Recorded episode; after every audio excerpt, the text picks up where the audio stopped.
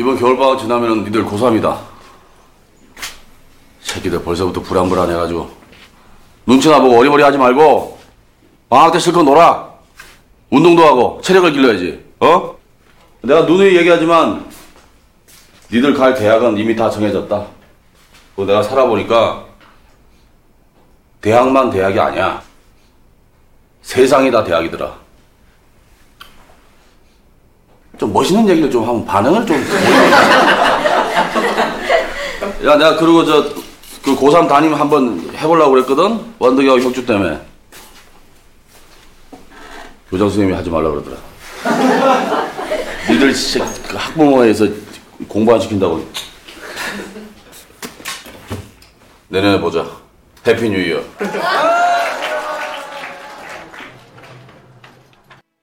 (1월 16일) 화요일 FM 영화 음악 시작하겠습니다. 저는 김세윤이고요. 오늘 오프닝은 영화 완득이의 한 장면. 전에 한번 영화 자판기에서 들려드린 장면이기도 했어요.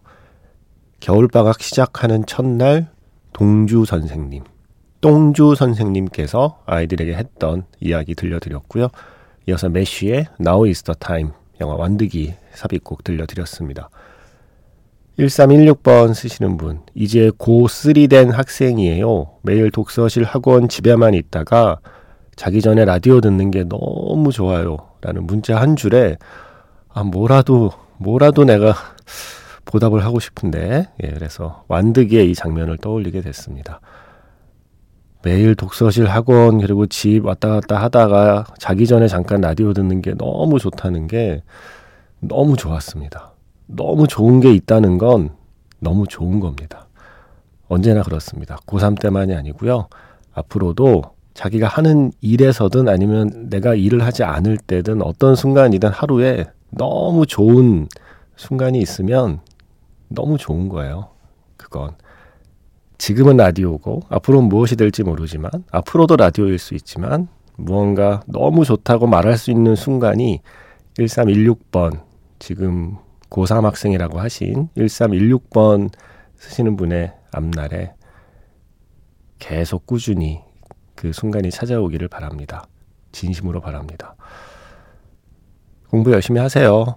열심히 하다 보면 재밌어요. 그리고 재밌으면 또 열심히 하고 싶어지고요. 열심히 안 하는데 재밌어지진 않더라고요. 물론 열심히 했는데도 재미없을 수 있습니다. 그건 어쩔 수 없습니다.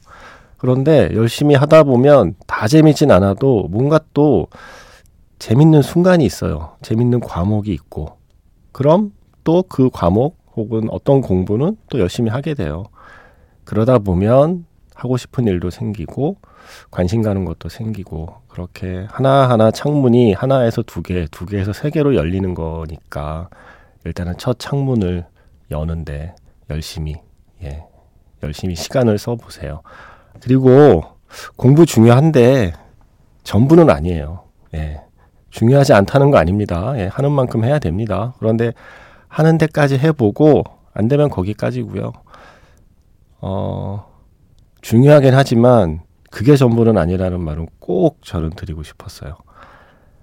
사실 이상하지 않아요? 스무 살도 되기 전의 성적과 스무 살도 되기 전의 관심사와 스무 살도 되기 전에 어떤 식견으로 나의 남은 인생의 진로를 결정하는 시험이 존재한다는 게 그런 선택이 존재한다는 게 저는 사실 말이 안 된다고 생각하거든요.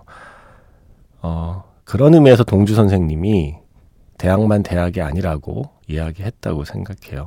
어떤 사람은 운 좋게 예, 그 선택을 빨리 할 수도 있죠. 네. 그게 뭐 불가능하다는 게 아니라 모두가 그럴 수는 없다는 얘기인 거죠. 야구로 치면요. 어, 수능 보고 이렇게 고3 졸업하고 뭐 대학을 가든 아니면 대학을 가지 않는 선택을 하든 어쨌든 고등학교 졸업하는 그 순간이 1번 타자예요. 예. 이제 경기 시작되고 첫 타석에 들어서는 시점이라고 생각해요. 그러면 고3까지의 인생은 뭡니까? 그러면 죄송하지만 아직 타석에 들어서지 않았습니다. 저는 그렇게 생각합니다. 예. 사람마다 기준은 다르겠지만 고3이라는 시간이 이제 첫 타석에 들어서는 것인데 1번 타자가 리드오프 홈런을 빵빵 칠 수도 있겠죠. 근데 안 칠 수도 있잖아요. 1번 타자가 이렇게 번트 대고 살아나갈 수도 있잖아요. 그러면 그 뒤에 2번 타자 타석에서 희생 번트 돼서 2루로 보낼 수도 있는 거고, 예. 그러다 보면 안타 쳐서 한 점 낼 수 있는 기회도 오는 거고. 다만 야구와 달리 인생은 1번부터 9번까지 모든 타석에 나 혼자 들어서야 한다는 차이가 있긴 합니다만 어쨌든 이제 겨우 첫 타석인데 여기서 홈런 못 쳤다고 여기서 여기서 안타 못 쳤다고 여기서 파울 플라이 아웃되었다고 경기 끝나는 거 아닙니다. 예. 이제 첫 타석이니까 매일 독서실, 학원, 집에만 있어서 힘들다가도 자기 전에 라디오 듣는 게 너무 좋은 이 느낌 잘 간직하시고 1년 동안 잘 버텨내시기 바랍니다. 종종 문자 주시고 또 종종 라디오 들어주세요. 고맙습니다. 문자번호 샵 8000번이고요. 짧은 건 50원, 긴 건 100원의 추가 정보 이용료가 붙습니다. 스마트 라디오 미니 미니 어플은 무료이고요. 카카오톡 채널 FM 영화 음악으로도 사연과 신청곡 남겨주시면 됩니다. 마지막에 뭐라고 하던가요? 누가? 장난 아니에요. 뭐라 하는 것 같던데. 뭐? 춥다고 그러더라.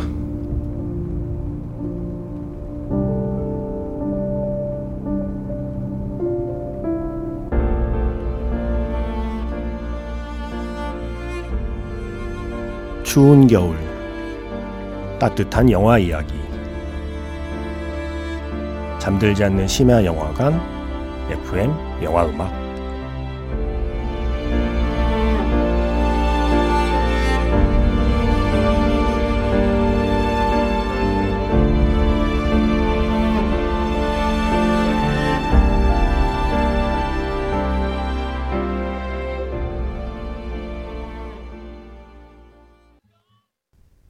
스탠바이미에서 스탠바이미 베니킹의 노래였습니다. 박진흥 씨가 제가 얼마 전에 정은임 아나운서 올해가 20주기인데 뭐 하면 좋을까요? 뭐 이런 얘기 했었잖아요. 그 방송 들으시고 정은임의 영화 음악에 대한 추억을 떠올려 주셨어요. 어, 박진흥 씨가 정은임의 영화 음악을 들은 건 대학 입시가 끝난 시점부터였대요. 그 전에 잠깐 한두 번 듣긴 했었는데, 어, 아마 공부에 집중하셨나 보죠. 그죠? 그래서 대학 입시가 끝난 시점부터 지속적으로 정령음을 들었어요. 정은임의 영화 음악. 정성일 평론가의 방송, 또 주제별로 배우나 음악 소개하는 것도 너무 좋았고, 특히 귀로 듣는 한 편의 영화, 맞아요. 그런 코너 있었죠. 그 나중에 이주연의 영화 음악에서도 귀로 듣는 영화라는 코너 우리 했었거든요. 어, 바로 그런 코너. 역시 나중에 팟캐스트에서도 계속 찾아 듣는 방송입니다. 1993년 가을 리버 피닉스의 갑작스러운 사망 소식을 전하던 정은임 아나운서의 슬픈 목소리를 잊을 수가 없네요. 제가 비록 군대 가고 또 외국 나가 직장 생활 하면서 94년 11월부터는 계속 듣지 못했고요. 나중에 시즌2 2004년 그 방송 못 들었고 그녀가 세상을 떠났다는 소식도 외국에서 돌아와서 뒤늦게 알게 되었습니다. 하지만 지금도 시간 나면 팟캐스트와 그리고 컴퓨터에 저장되어 있는 파일로 자주 들어서 늘 정은임 아나운서가 가까이에 있다는 착각마저 들어요. 세윤 씨의 방송에서도 많이 나오지만 허공에서의 질주의 노래 아니면 영화 스탠바이미의 노래 하나 들려주세요. 라고 하셔서 오늘은 스탠바이미의 베니킹 노래를 들려드렸습니다. 어, 근데 여기에 읽어드리진 않았는데 지금 뭐 하는지가 써 있어요. 동물병원 원장님이세요? 음, 이런 반가운. 네. 물어볼 게 많은데, 예. 우리 고양이들에 대해서. 아유, 근데 동물병원 자주 안 가고 싶어요. 박진흥 씨께는 죄송하지만, 멀뚱이와 또리, 저희 강아지들, 나중에 나이 먹고 힘들 때 동물병원 하도 다녔더니, 어, 어차피 나중에 또 지금 고양이들 나이 많아지면 또 동물병원 자주 가게 될 테니까 안 갈 수 있을 때는 안 가고 싶어지더라고요. 이해하시죠? 예. 어쨌든 댕댕이와 냥이들 잘 보살펴 주셔서 고맙습니다. 원장님. 그런가 하면 구자건 씨도 역시 정우님의 영화 음악에 대한 추억을 말씀해 주셨습니다. 제가 처음 정우님의 영화 음악을 알게 된 건 시즌 2를 진행할 때, 그러니까 2003년에서 2004년 사이에 아주 짧게 방송하실 때. 그런데 정작 그때는 한 번도 방송을 직접 듣지 못했대요. 그때가 고2, 고3이었는데 새벽 3시에 아무래도 눈 떠 있기가 쉽지 않았거든요. 제가 밤새면서 공부하는 스타일이 아니었고, 틈만 나면 잠잘 시간만 만들었으니까요. 그래서 고등학교 졸업하고 대학생이 되면 그때부터 꼭 들어야지 라고 생각했는데 제 생각과 달리 방송이 너무 빨리 종영이 되었고 얼마 뒤에 또 세상을 떠나시게 되어서 그때 아유 나중에 듣자 하고 미루었던 게 죄송스럽고 내내 후회가 되더라고요. 그 뒤에 여러분들의 노력으로 지금은 지난 방송들을 들을 수 있는 방법들이 생겼음에도 불구하고 마음이 편치 않을 것만 같아서 여전히 쉽게 재생을 하지는 못하고 있습니다. 그러다 약 2년 전에 제가 가끔씩 들어가는 월드뮤직 카페, 어, 온라인 카페, 온라인 커뮤니티에 가끔 들어가시나 봐요. 월드뮤직을 좋아하는 사람들의 모임, 모임인가 봐요. 그곳에 어떤 회원께서 정우님의 영화음악 마지막 방송에 선곡표를 올려주셨는데요. 그 중에 제 눈에 들어온 노래 한 곡이 있습니다. 달리다가 부른 그 사람은 이제 막 18살이 되었어요. 로 제가 번역이 되는데, 어, 정말 이제 웬만하면 발음하겠는데, 어, 이 발음은 진짜 못하겠네요. 잠깐만요. 이게 프랑스어로 Il venait d'avoir 18 ans. 들리시나요? 이런 발음이랍니다. 근데 제가 번역기 돌렸거든요. 그 사람은 이제 막 18살이 되었어요 라고 번역을 해주고 있네요. 영화 미나 타넨바움에 나온 노래라고 해요. 어, 이 노래 덕분에 미나 타넨바움이라는 영화도 알게 되었는데 줄거리를 찾아보니 역시 또 제가 감당하기 힘든 아픈 이야기일 것 같아 아직 영화 역시 보지 못하고 있긴 합니다. 그나마 이 노래는 가끔 듣는데요. 달리다 역시 쉽지 않은 삶을 살았던 걸로 알고 있고 이 노래가 쓰인 영화 역시 슬픈 이야기라는 것도 알게 되었고 또 정은임 아나운서의 마지막 방송에 나온 노래라는 것도 알고 있고 여러모로 여러 가지 아픔과 연결된 노래라는 생각을 하고 있습니다. 여전히 저에게는 용기가 부족해서 정은임 아나운서의 과거 방송을 듣거나 영화 미나 타넨바움을 보기에는 아직은 아직은 조금의 영, 용기가 더 필요할 것 같고요. 하지만 방송에서 정은임 아나운서를 얘기해 주셔서 저는 그 얘기를 듣고 이 노래를 떠올리게 되었습니다. 라고 노래를 신청해 주셨습니다. 박진흥 씨는 예전에, 네, 90년대 정은임의 영화음악 할 무렵에 고3이고 대입을 준비했고, 구자건 씨는 시즌2, 2003년, 2004년에 고3이고 또 대입을 준비하시고 그러셨네요. 와, 이것도 또 묘한 인연이네요. 오늘 오프닝은 지금 고3인 1316번 쓰시는 분의 사연이었고 고3이 그런 애군요. 예. 라디오를 가까이 하고 싶어지는, 네, 실제로는 가까이 하지 못하더라도 하고 싶어지는, 그리고 실제로 가까이 하게 되는 그런 때인가 봐요. 구자건 씨의 신청곡 준비했습니다. 저 이 영화를요, 저도 찾아봤는데, 아, 봤는지 안 봤는지가 사실 잘 모르겠어요. 아, 본것 같기도 하고 아닌 것 같기도 하고. 이게 1994년 작품인데, 아, 이제 시간이 많이 흘렀잖아요. 이제 막 그런 것도 헷갈려. 내가 봤는지 안 봤는지도.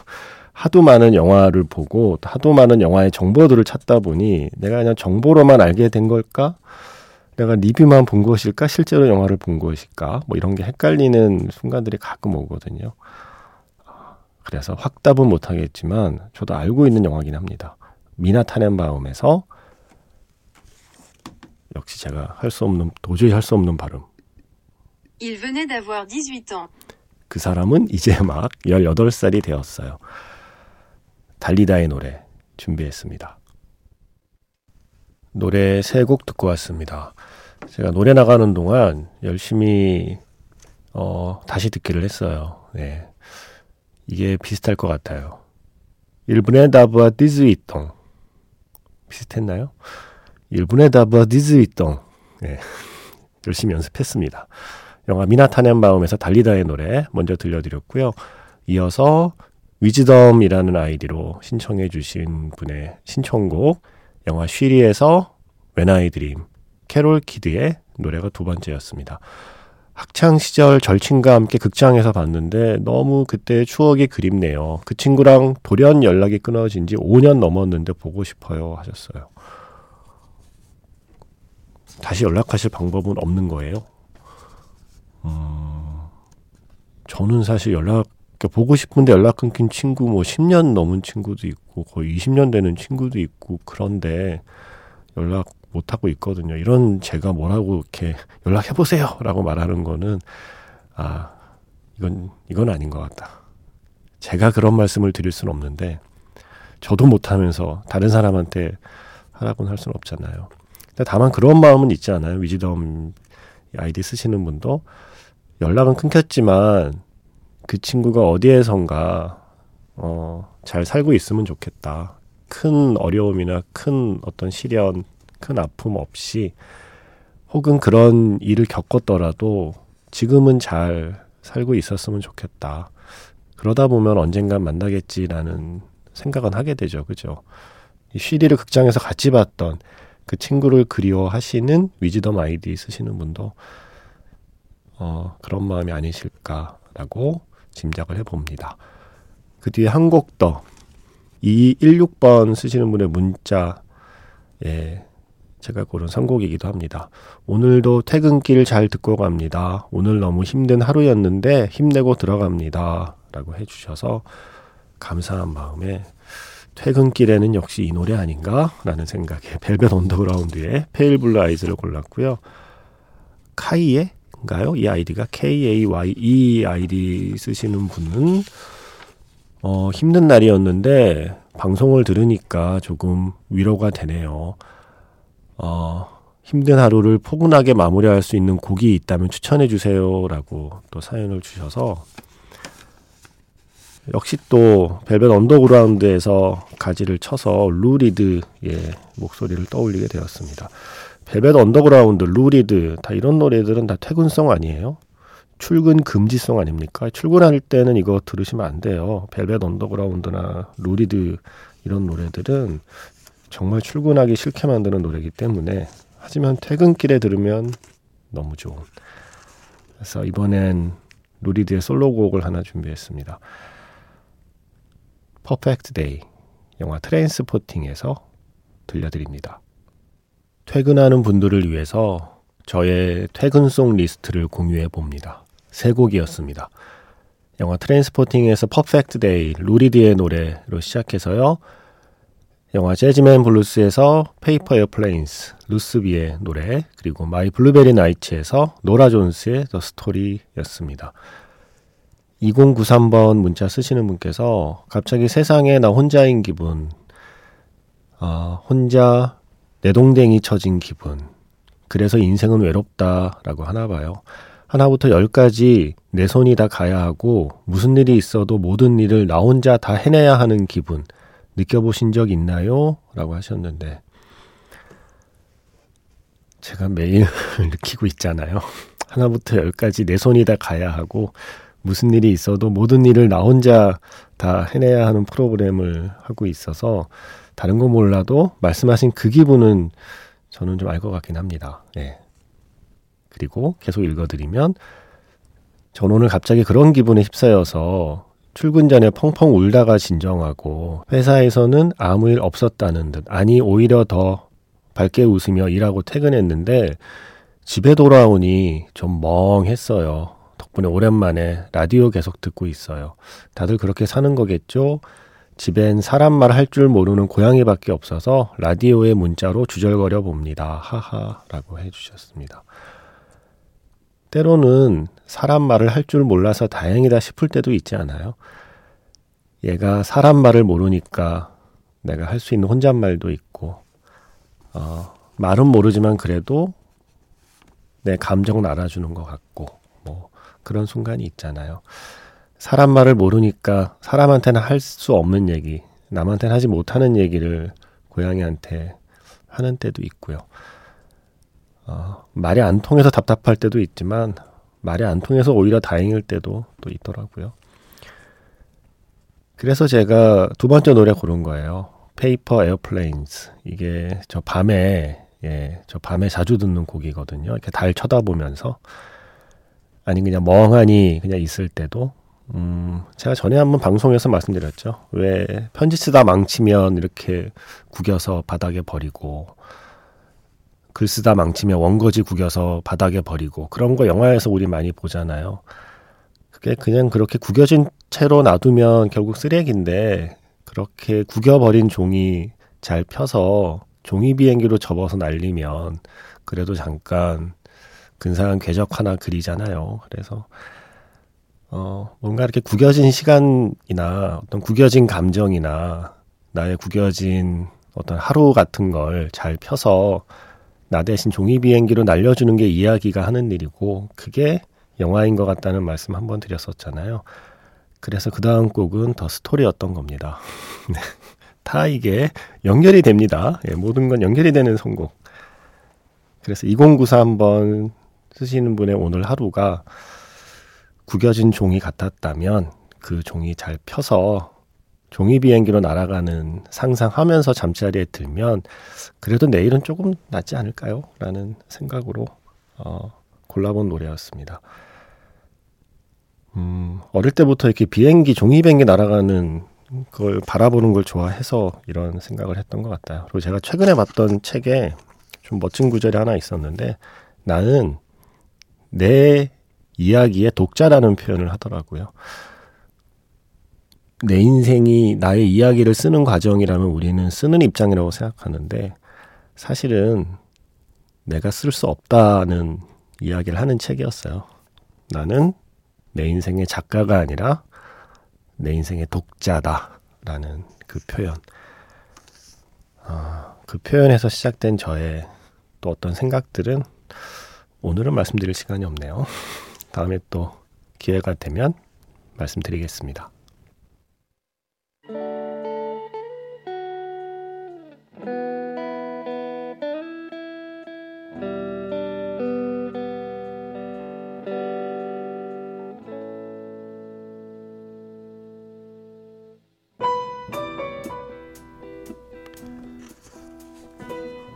장희수 씨가 16일부터 20일까지 마일리지 털어서 다낭 간다고 약 올려 주셨습니다. 고맙습니다. 약 올려 주셔서 먹고 자고 마사지 받고 쉬고 오시겠대요 따님하고 따님이 올해 고3이었거든요. 그래서 지금 재수를 할지 아니면 지금 원서 접수 넣은 거에 발표에 따라서 어떻게 할지 결정하신다고 그 전에 같이 따님이랑 여행 갔다 오신답니다. 아이고 왜 다낭 네. 잘 다녀오시고요. 음, 마지막 곡은 조시 라우즈의 Flight Attendant입니다. 먹고 기도하고 사랑하라에 쓰인 곡이죠. Flight Attendant를 만나본 지가 제가 몇 년인지 모르겠네요. 잘 다녀오세요. 지금까지 FM 영화 음악 저는 김세윤이었습니다.